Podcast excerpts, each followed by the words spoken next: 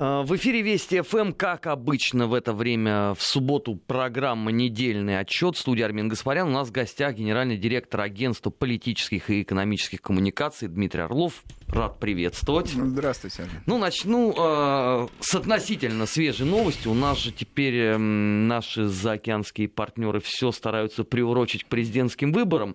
Анонсирована очередная э, часть санкций против России в течение ближайших нескольких недель. Я так понимаю, это ровно к восемнадцатому марта.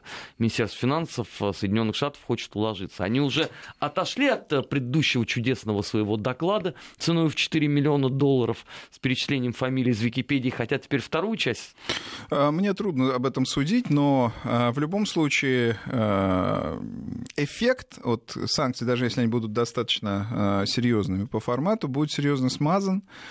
Потому что ну, для, для того, чтобы о них стало известно, в том числе в России, чтобы можно было повлиять на ход избирательной кампании, должен быть какой-то временной лаг. Вот а, тогда, а, в конце января, это было очень уместное время. И, так сказать, многие ждали серьезного, так сказать, натиска, довольно агрессивных каких-то выпадов, решений. Вот. Но, так сказать, вы уже дали характеристику этому продукту. Он не порадовал, а, значит, никого из тех, кто его ожидал. Вот. Поэтому санкции могут быть и могут быть достаточно жесткими, наверное, гипотетически говоря. Но на кого они повлияют буквально в неделю или в полторы в ходе в время, которое останется до конца кампании, они даже не успеют, ну, то есть какие-то коммуникационные каналы, с помощью которых будут, будет информация об этом транслироваться, они не успеют до гражданина России, до массового обывателя дойти. Вот так мне кажется.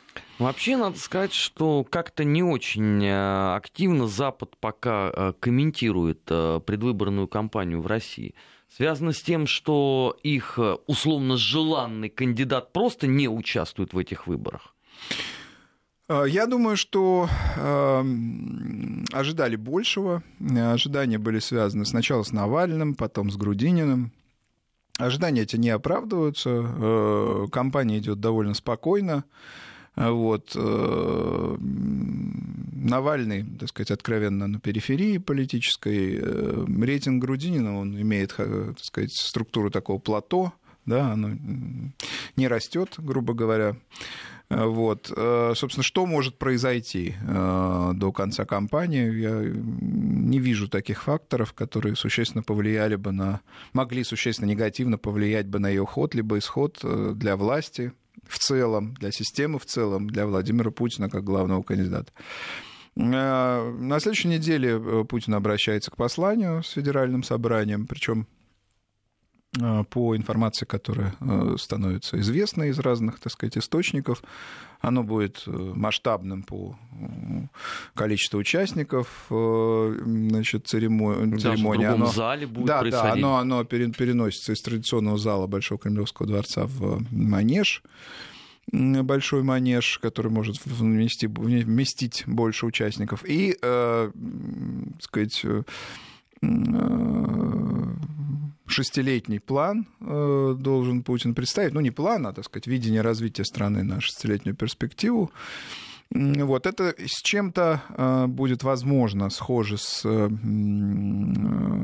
тем, тем обращением, который, с которым Путин выступил в начале две тысячи восьмого года. Значит, благословляя, так сказать, Дмитрия Медведева на вот тот, тот срок президентский, который Медведев занимал, побеждая уже на выборах.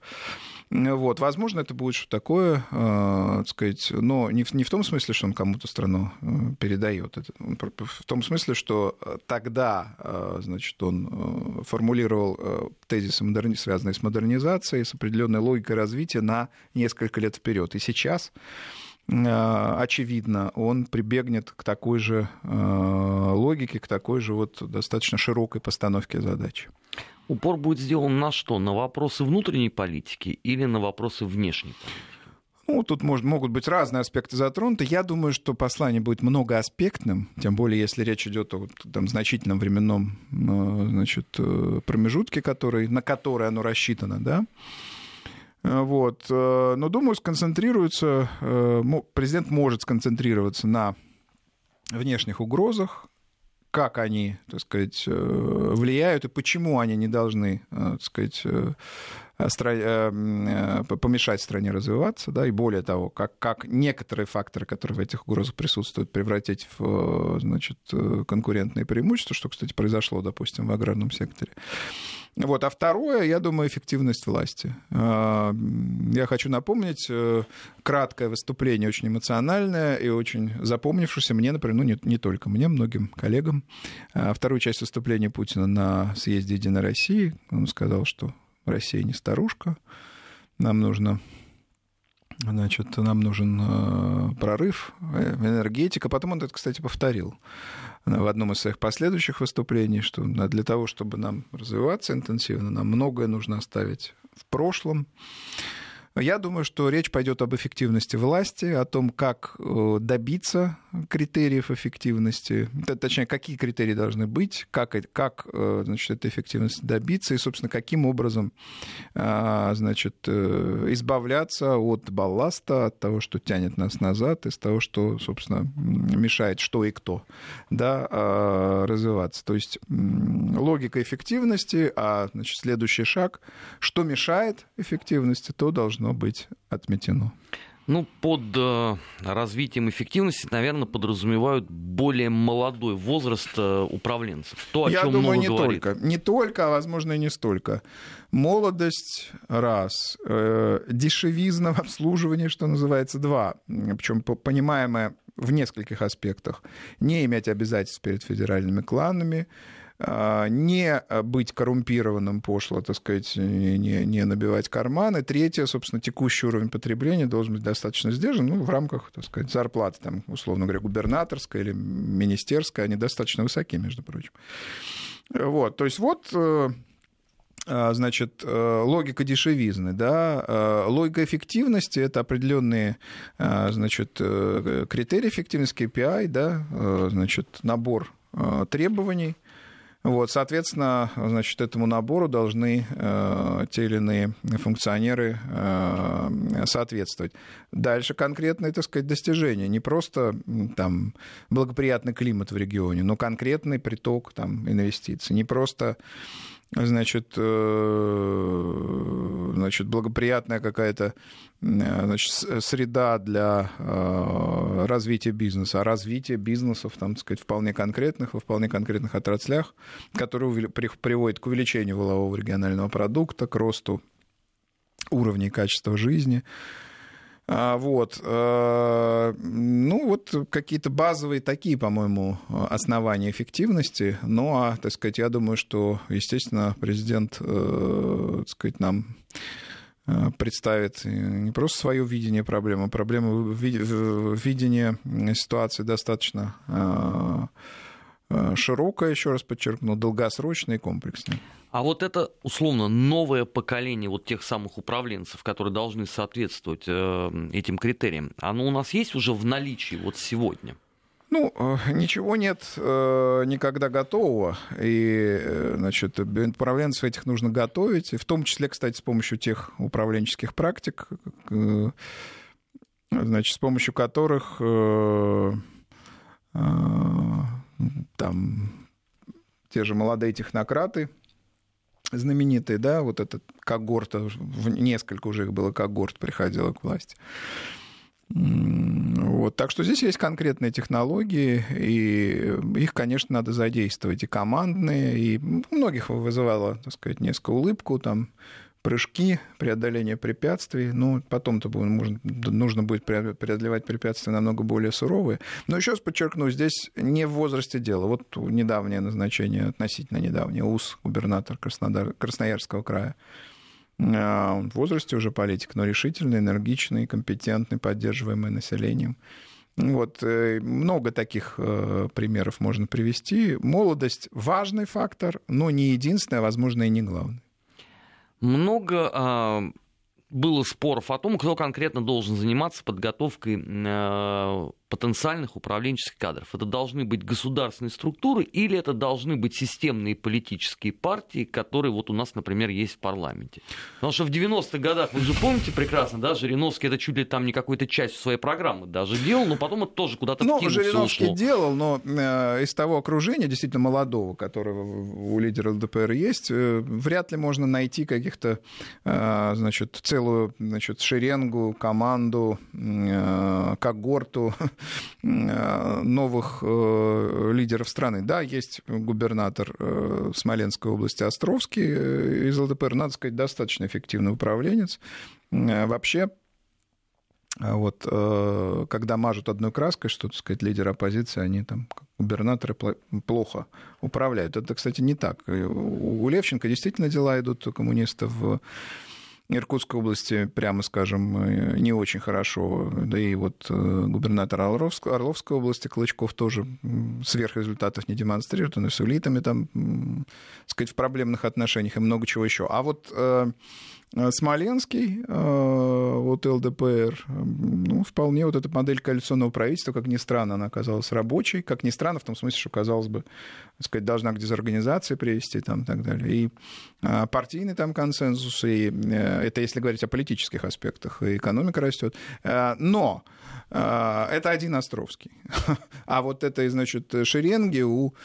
Значит, в ЛДПР нет. Естественно, Геннадий Андреевич Зюганов нам двадцать пять лет рассказывал, что у них есть мощная команда профессионалов. Сейчас об этом рассказывает Павел Николаевич Грудинин.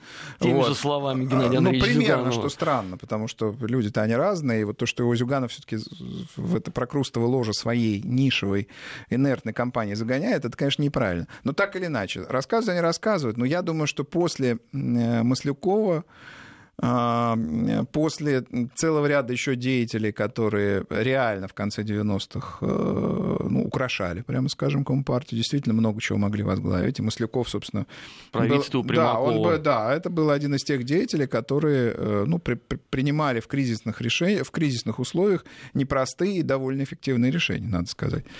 Вот, но э, тоже, вот был один Маслюков.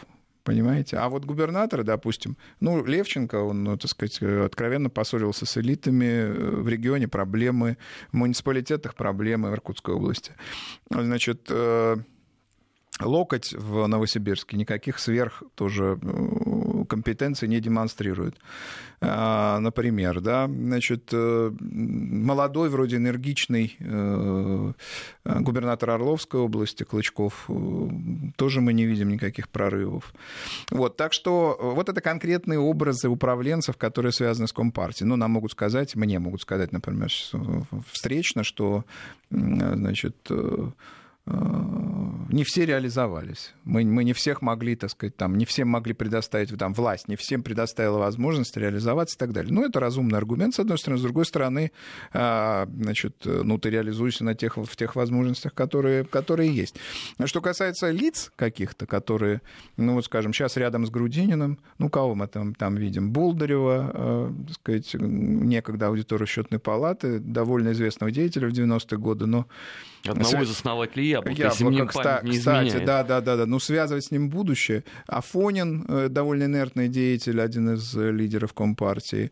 Там некоторые еще деятели, Удальцов, вот, так сказать, в последнее время. Хотя его не, не стал, не, не включил Грудинин в состав своих доверенных лиц, и правильно сделал, кстати, это имиджевый серьезный ущерб. Но он сейчас активно активизировался в ходе избирательной кампании Грудинина. Но то, то, то ли это приобретение, которое, так сказать, ориентировано на развитие страны, и на будущее, я очень сомневаюсь. А вот, где так что... другое тогда важный вопрос? Если ну, этот, значит, мы есть, отсекаем кластер. Есть, есть масса, так сказать, возможностей, масса эшелонов, механизмов, их власть стремительно и постоянно создает.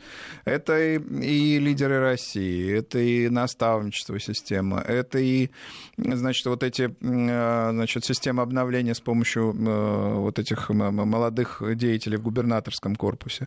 То есть все, логика очень проста. Должна, должен торжествовать меритократический принцип. Если ты что-то значишь, если ты чего-то реально достиг и что-то можешь, ты можешь, значит, руководить чем-то, значит, мы тебе доверим и так далее.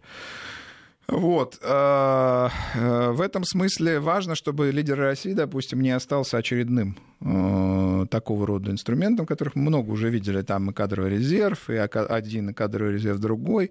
Вот. Важно, чтобы люди, эти, люди, которые там побеждали, реально занимали серьезные должности. Но тоже здесь тоже важно не переборщить. Вчера победил на конкурсе, завтра министр. Это тоже все-таки все должно быть соразмерно, скажем так. Ну, там готовится условно вот эти вот защиты от таких скоропалительных назначений, которые скорее характерны были бы для нашей политики образца там начала девяностых годов, когда тебя из э, младших научных сотрудников какого-нибудь э, института экономики Российской академии наук могли сразу в вице-премьеры правительства запихнуть. Да, да, ну, собственно, взлет вице-премьера Гайдара, он был именно таким. Ну, правда, он, он был не младшим научным сотрудником, не старшим научным сотрудником, он, он, он был и редактор коммуниста. Редактор коммуниста и вообще был влиятельный консультант, значит, кстати, довольно консервативной группы в Верховном Совете тогда. Кстати, он в ту пору не был отнюдь либералом, между прочим. И вообще его, его образ сложнее, если об этом серьезно говорить, но это не, сейчас не тема нашего разговора, сложнее, чем принято считать. Но так или иначе, это был старт не с... не с позиции, собственно, управленца, конечно. И таких стартов было много, и сейчас таких стартов хорошо бы избежать. Люди, которые назначают, назначаются на должности, должны соответствовать этим должностям по опыту, образованию, компетенциям и стрессоустойчивости. В непростой ситуации, в которой Россия развивается, в условиях ограниченности ресурсов, стрессоустойчивость — это очень важно. Но здесь ведь... важно понять, а как проверить ту самую, например, стрессоустойчивость? Потому что тогда надо поместить в какую-то среду, ну где, вот, где он мог бы себя вот проявить. Для, вот для этого и действуют те механизмы, которые, значит, вызывают иногда смех, прыжки, значит, всякие, так сказать, экстремальные испытания, только, только кажется, что в них есть что-то там анекдотическое или там неадекватное. Это не так. Вот стрессоустойчивость, она так и проверя... проверяется. И для многих людей это серьезный фильтр. То есть вот он оценит, что это за, так сказать, среда, в которой мы...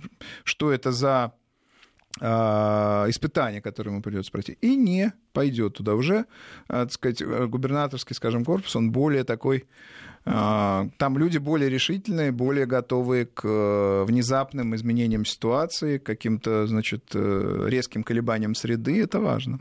А не пойдут ли? Ведь как там у Генри есть суперстрасть, она зовется власть. Разве человек добровольно готов отказаться от потенциальной власти, тем более, если вот он, по сути, подобрался к ней уже вплотную? Это ведь важный а... вопрос, с которым Россия постоянно сталкивалась на протяжении нескольких Нет, столетий. Конечно, власть, ну, известна же эта формула. Власть развращает абсолютно, власть развращает абсолютно, нет ничего слаще власти, значит, власть тянет к себе там сильнее, чем, ну, и так далее. Я думаю, что мы все-таки живем в более рациональную эпоху, чем те эпохи, в которые произносились все эти, так сказать, формулы. Вот. И думаю, что конечно, ситуация изменилась. Люди сейчас принимают более рациональное решение. И в том же губернаторском корпусе, да и среди министров много просто людей, которые призваны оперативно управлять. Технократов. Вообще их в России всегда был недостаток. Это и Петр на это жаловался, и Иван Третий, между прочим, до этого с Алексеем Михайловичем, что не, не на кого, так сказать, опереться, людишек, людишек нет, надо перебрать, как говорил, кстати, Иван Четвертый. Вот, а значит, теперь их тоже не хватает. И не хватает людей, которые могут, значит, не говорить о, о чем-то, так сказать, высоком, не ставить большие цели, не покупать электорат, ну, покупать, я имею в виду не вульгарный смысл, хотя и такое случалось, а покупать там обещаниями. Я дам вам это, я дам вам то. А, во-первых, руководствоваться приоритетом развития, а, во-вторых, эффективно, ежедневно и очень напряженно функционировать, работать. Вот на это есть запрос. Конечно, в конечном счете и в любой стране таких людей найти сложно. Сложно, потому что э, люди должны работать, э, исходя из... Э, за, за относительно небольшие деньги, ну, относительно имеется в виду, по, по, относительно тех задач, которые они решают. за относительно небольшие деньги, в довольно тяжелых условиях, при большом масштабе ответственности. И отобрать таких людей, найти таких людей, да, и очень непросто. И желающих-то много, но они на входе должны понимать, что им предстоит э, делать. Это во-первых. Во-вторых, они должны соответствовать по целому ряду критериев. Нельзя же бойкого мальчика, который там лидер России прошел, и вот тебе, так сказать, министерское кресло. Так же нельзя делать. Ну, просто если э, послушать некоторых э, западных экспертов, то они вот именно так видят э, проблему управленческих кадров России. Взять молодых, всех старых убрать, и ну, вот это, тогда начнется подлинная это, демократия. Это, знаете, логика хунвейбинства. На самом деле, хунвейбины и дзяофани, я хочу напомнить, это группы студентов и вообще молодых ребят, которые, значит, перетряхивали парткомитеты, естественно, по, значит, прямому указанию. прямому указанию Мао и целому ряду, так сказать, решений, которые он принял, и близкие к нему люди. Вот, естественно, они фактически как комиссары действовали, а потом сами брали власть там, в провинциях, в отраслях экономики. И это, конечно, привело к колоссальной дезорганизации. Выпекание, значит, чугуна в домашних условиях, там, перевоспитание и так далее. Это просто дезорганизовало страну, экономику, власть, породило атмосферу, там, сказать, страшного террора. Ну, в еще более страшном и неприемлемом виде это было реализовано в Кампучи и в Камбодже, да, режим красных кхмеров, так Которых называемых. Многие сегодня забыли уже благополучно. Да, да. То есть... В погоне за эффективностью важно тоже не привести к власти, ну, это, мне кажется, маловероятным, но не дать много ответственности вот этим людям, которые, значит, клацают зубами у там, трона, условно говоря, у центров власти, да, и, значит, жаждут э, впиться там, значит, этими зубами в разные части тела действующих чиновников, но исходя из соображений, там, так сказать, насилия, э, со, значит, собственного обогащения и так далее, быстрого обогащения, естественно. Вот, в общем, э, вот эти люди специфические, со специфическими мотивациями, они тоже, вот их надо, это задача власти в условиях обновления, в условиях серьезных достаточно кадровых процессов, важно, чтобы они тоже не попали во власть. Ну, подойти, в общем, к решению проблемы без нашего традиционного животного да, остервенения. Да, это должно быть, должно быть эффективно, рационально и быстро, вот. Продолжим э, говорить об этом сразу после выпуска новостей в эфире Вести ФМ. Напоминаю, что сегодня в недельном отчете генеральный директор агентства политических и экономических коммуникаций Дмитрий Орлов. Через две-три минуты мы продолжим. Не переключайтесь. пятнадцать часов тридцать три минуты в российской столице. Программа «Недельный отчет» в эфире Вести ФМ, как всегда в это время. В студии Армен Гаспарян. У нас в гостях генеральный директор агентства политических и экономических коммуникаций Дмитрий Орлов. Я пользуюсь же тональностью того разговора, который у нас начался, не могу не задать вопрос про э, возможную, то, о чем сегодня стали многие говорить, возможную реформу системных политических партий, потому что очевидно, что это, наверное, все-таки последний электоральный цикл был э, для Зюганова-Жириновского. Не очень понятно. Нет, ну для Зюганова Грудинин участвует в выборах. Всё. Нет, ну Геннадий Андреевич все-таки начальник штаба. А, штаба, то да, есть он, да, он да, по крайней да, мере, да. еще участвует в этом. Да а... не еще участвует, он предопределяет все, все технологические политические ходы, которые Грудинин предпринимает, и это ограничивает, на самом деле, возможность его электоральной мобилизации. Мы это детально проанализировали в нашем докладе, докладе АПЭК. Угу. А когда ждать доклад? Он, он, он уже был, уже вызвал большой достаточно резонанс. Это было где-то около двух недель назад. Мы детально проанализировали. Вот как каюсь, раз. Каюсь да. пропустил, да, вот да, то да, после да. эфира буду исправляться. Это мы проанализировали. Это одна из причин проблем Грудинина. Это инертность штаба. Вот, использование Зюгановым традиционных стереотипных приемов, политических, технологических, опека над Грудининым. Вот. Но вообще, конечно, партиям нужна перезагрузка. ЛДПР, безусловно. Трудно представить себе, на самом деле, как она будет существовать без Жириновского, потому что, в отличие от КПРФ, которая партия клубная, да, там клуб деятелей, которые в себя да, включают либо не включают каких-то других новых игроков.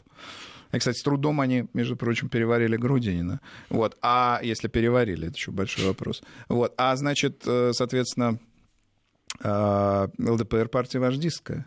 И без Жириновского это, собственно, ну, как бы ни говорили, что есть там молодые какие-то там Дегтярев или его сын, сын Жириновского, я имею в виду, или там некоторые еще деятели относительно заметные, но все равно Жириновский — это явление российской политики, это уникальный великий шут, да, который, собственно, массу задач и проблем решает, он и карнавализирует националистическую вот эту нашу нишу, он и удерживает национ... многих националистов от радикальных каких-то решений, сводя ее, собственно, значит, к карнавальному голосованию весь, весь этот протест, да, он и, так сказать, играет некоторых, на некоторых других полях, вот, но мы видим по этой избирательной кампании, что, конечно, он не в лучшей форме находится, хотя при этом вопрос о втором месте совершенно еще не решен, на мой взгляд, потому что Зюга... Жириновский, извините, всегда мобилизуется, всегда активизируется. В послед... За две недели до, да, до да, конца. Да, две-три недели мы еще увидим его, я думаю, активизировавшись, но все равно агитационная кампания показывает, что он сильно сдал, сильно сдал. А как быть «Справедливой России», которая, несмотря на то, что является партией системной, имеет фракцию в парламенте, при этом э, никого на президентские выборы от себя не выставила, поддержав э, действующего главу государства? Ну, это мудрое решение. Мудрое в каком смысле? Это позволило «Справедливой России», так сказать, нормально позиционироваться в ходе кампании, заявить, что они сторонники Путина.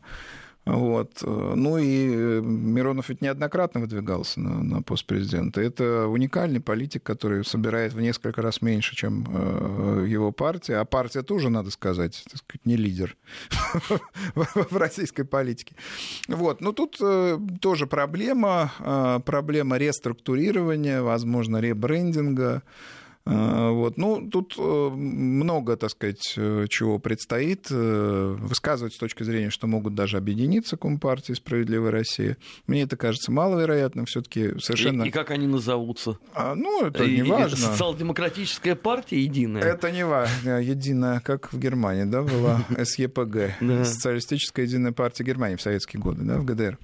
Вот. Я не думаю, что это возможно. В силу того, что элиты этих организаций, они совершенно разные, и ну, трудно себе представить, вот, собственно, Миронова или, так сказать, деятелей Нилова, там, не знаю, много еще можно фамилий перечислять, со стороны «Справедливой», Буркова, хотя он теперь губернатор, вот, со стороны «Справедливой России», и, значит, руководство КПРФ, Зюганова, Афонина, там, не знаю, Новикова, и вот они, значит, не знаю, это, это очень сложно себе представить, а главное, зачем? В любом случае получит КПРФ и электоральные от этого выгоды, и кадровые, и какие хочешь. Она просто поглотит. Не знаю, мне, мне это не кажется рациональным решением. Но то, что что-то делать надо, и, кстати, всем системным политическим партиям, это, так сказать, совершенно точно. Вот, ЛДПР, э, лидер — это главная проблема. «Справедливая Россия», политическое позиционирование — главная проблема, и тоже лидер. Коммунистическая партия, э, лидер, так сказать, структура, у нее, структура у нее достаточно крепкая у КПРФ. Структура. А позиционирование коммунистической партии? Ну, просто а, ведь то, что происходит, ну, КПРФ, зачастую уничтожает вполне... твою собственную историю. Нет, когда, КП... ну, когда Геннадий Андреевич Зюганов поздравляет всех с Рождеством и Пасхой, при этом в следующем предложении призывает следовать заветам Ленина, это несколько странно. Ну, это избиратель КПРФ, он тоже особый. Это люди там сорок пять плюс и даже совсем пенсионеры с очень таким специфическим видением мира. Там хорошо уживаются и Сталин, и, значит, Иисус, и, значит, и социалистическое будущее, малое предпринимательство. Это такой винегрет, который, к которому избиратели Компартии привыкли. Другое дело, что э, нужно э, помнить хорошо и ценить этот винегрет. Потому что вот сейчас, по данным социологических исследований, Грудинин пользуется поддержкой примерно половины традиционного электората Компартии. Даже что меньше, он... сорок шесть процентов последние ну, данные вот, да, были. Да, да, да. Значит, мы в докладе, кстати, тоже приводили эту цифру. И это, значит, разбрасываться ядерным электоратом в условиях, когда, значит, какие-то внешние электоральные группы не прирастают. Это большая, в общем, может быть, проблема. Но так или иначе, электорат традиционного КПРФ есть, и, на мой взгляд, если репозиционирование Компартии могло бы быть, если бы она стала, попыталась стать национальной партией, партией, так сказать, не нишевой, а национальной, с каким-то запросом серьезным, с реагированием на несколько общественных запросов, не только на коммунистический. Вот, так, так сделать, сделать такой шаг к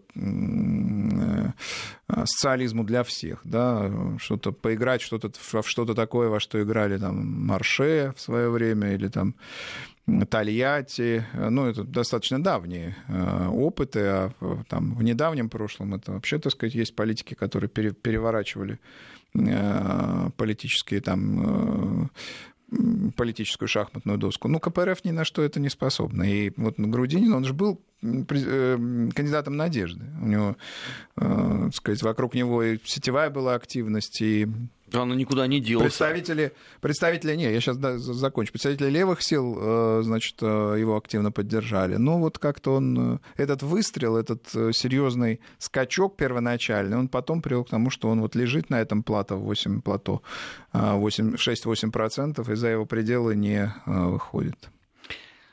Нельзя не спросить и про «Единую Россию», потому что в последнее время опять участились разговоры, а может быть, если партии уже некуда и так развиваться, поскольку ну, абсолютное большинство она всюду имеет, может быть, стоит на ее базе сделать какой-нибудь там патриотический целиком партийный клуб «Единой России» для участия уже в политике, не в общественной жизни, ну, а в политике. Клуб, на, на основе огромной партии клуб? Я Нет, ну, не... ну клуб как партию условно, да, чтобы угу. вот э, в выборах, например, участвовали три «Единой России». Вот одна там центристская, одна либеральная и одна такая патриотическая. Нет, ну это странный подход. Но прежде всего надо иметь, что храним, да? Давайте вспомним прекрасную нашу поговорку, что имеем, не храним, потерявши, плачем. Партия пользуется серьезной поддержкой населения, более пятьдесят процентов ее поддерживают. В условиях, когда был и пред, межвыборный период за пятьдесят была, ну или около пятидесяти, или за пятьдесят, и сейчас за пятьдесят.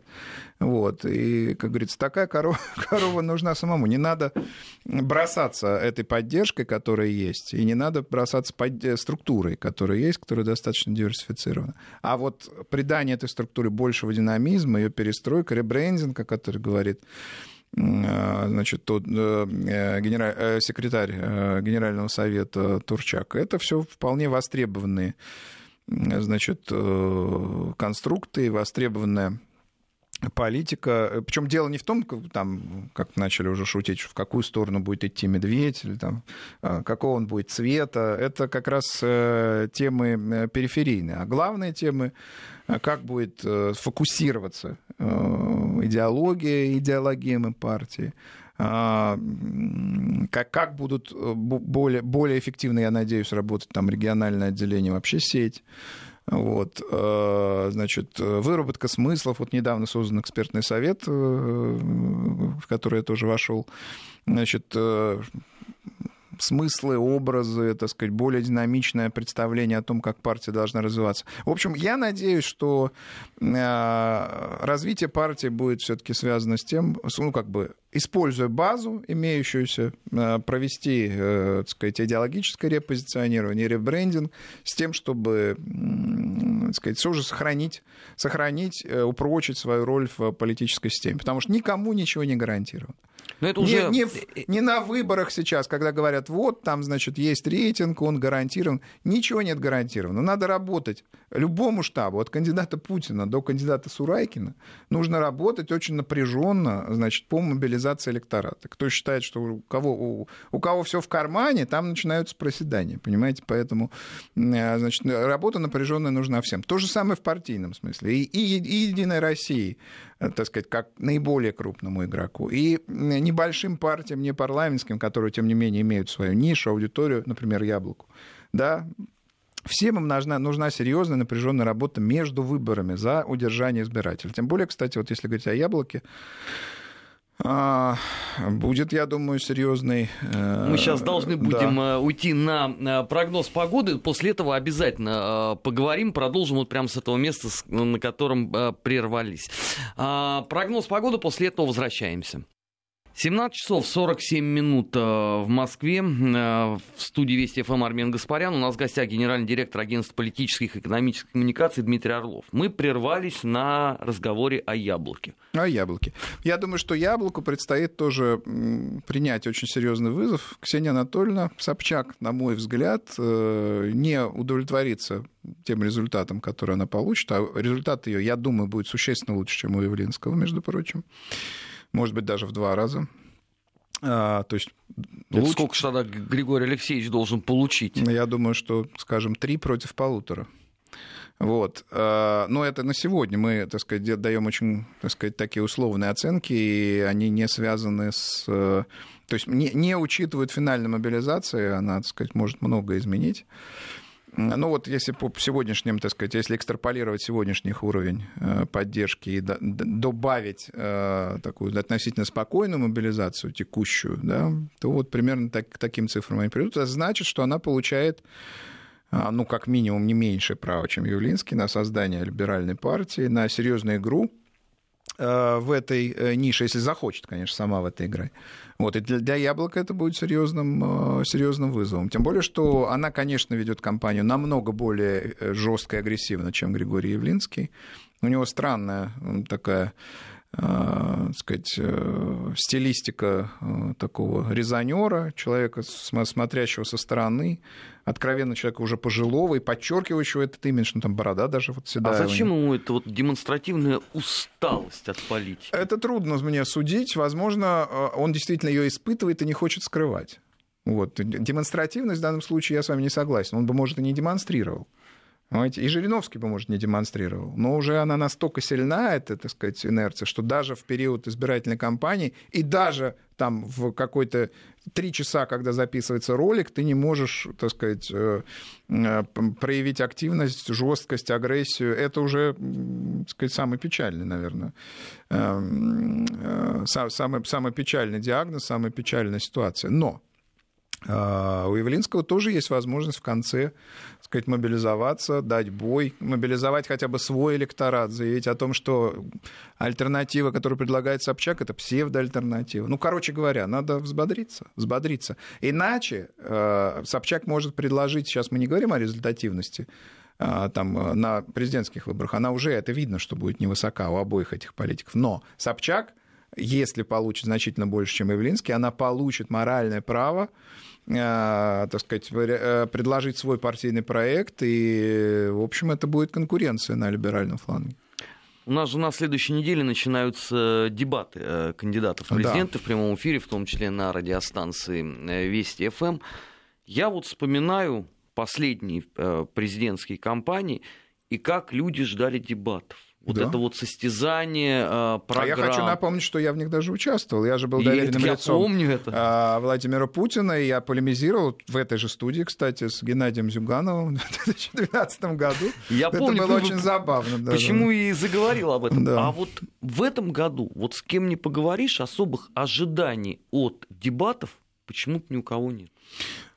Ну, здесь ряд причин. В общем, довольно инертная кампания у большинства из кандидатов. Пожалуй, ну, относительно какой как-то она заметна лишь у Грудинина и Собчак.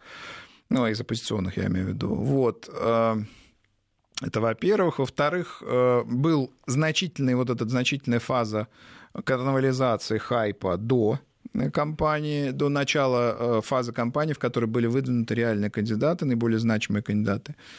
И она в некотором смысле поглотила вот этот первичный интерес, интерес к агитационным каким-то ходам и так далее.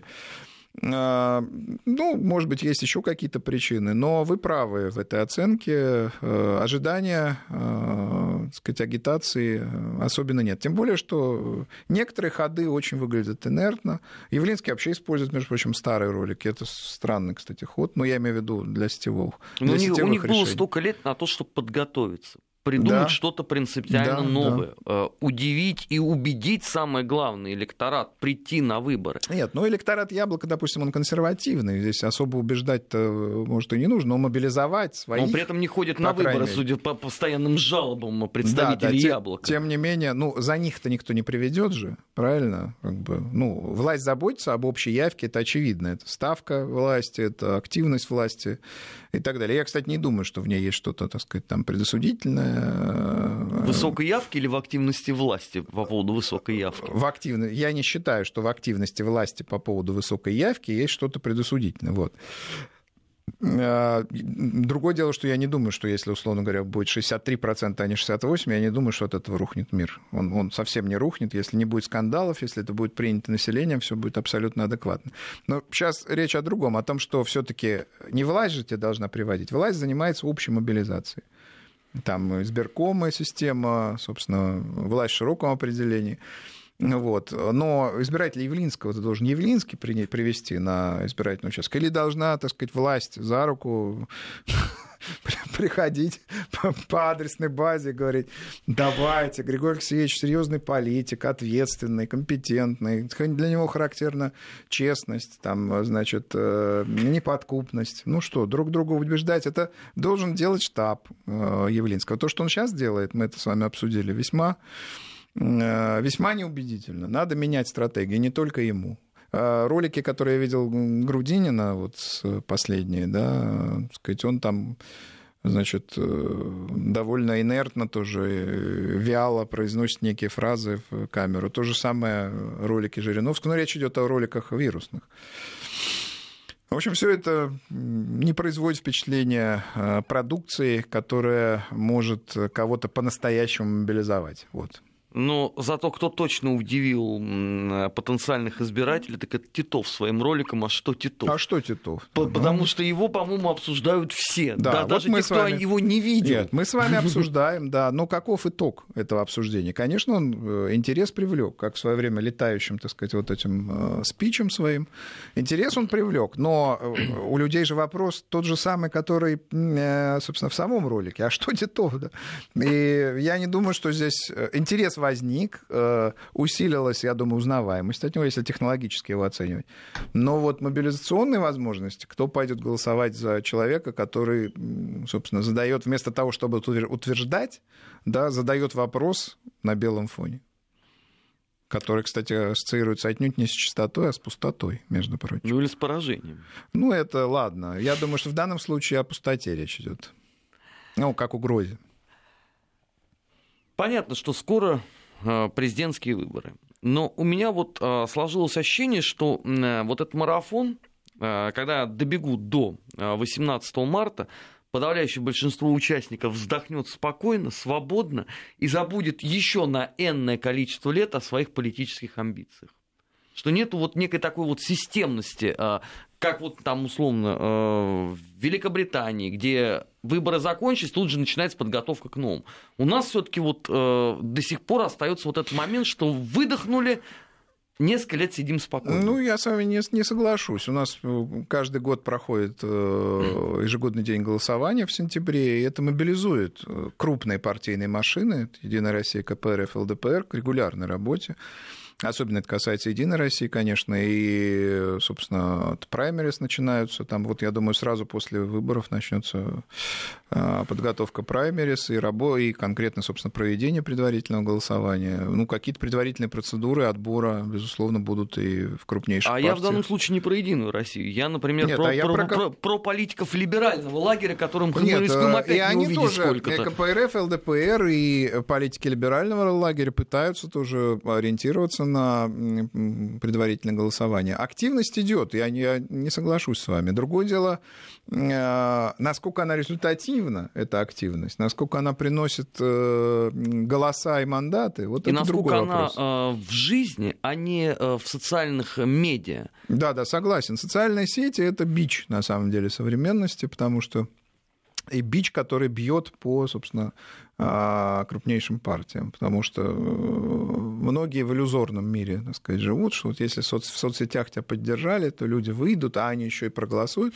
а это неправда, не, не так, здесь нет не только прямой зависимости, здесь иногда вообще никакой зависимости нет. И вот, например, интерес к Грудинину в соцсетях, который был в конце прошлого года очень активный, ни в какую значимую общественную поддержку после его выхода вот на это шесть-восемь процентное плато не переплавился. При этом в социальных сетях все равно продолжается продолжается активное бурление вокруг именно этого кандидата. Нет, так ну, он все равно он, не перерастает но дальше. Но он новый, он новый, он, так сказать, казался динамичным, хотя последний ролик об этом не свидетельствует, и последние его ходы. Вот. Конечно, есть интерес. Новенького интереса есть всегда. И я думаю, что пока этот интерес есть, он его должен использовать. Ну, похоже, компания очень инертная, и она... значит, за, за пределы каких-то традиционных электоральных результатов коммунистической партии ее кандидатов не выйдет. Это чисто политтехнологический просчет? Я думаю, политтехнологический в большей степени, чем политический. Сам кандидат, он, так сказать, по фактуре, по образу, он очень неплохой. Спасибо огромное. Спасибо вам. Напоминаю, что сегодня в гостях у программы «Недельный отчет» на Вести ФМ был генеральный директор агентства политических и экономических коммуникаций Дмитрий Орлов. Наш эфир на этом не заканчивается. В следующем часе программа «Бывший». Придет наш большой друг Алексей Мартынов. Будем обсуждать ситуацию на постсоветском пространстве. Благо, там масса чего произошло за минувшие семь дней. Что на Украине, что в Прибалтике. Ну, собственно, эти страны постоянные источники поставки нам в эфир новостей. Сейчас уходим как раз вот на новости. Через пять минут продолжим. Не переключайтесь.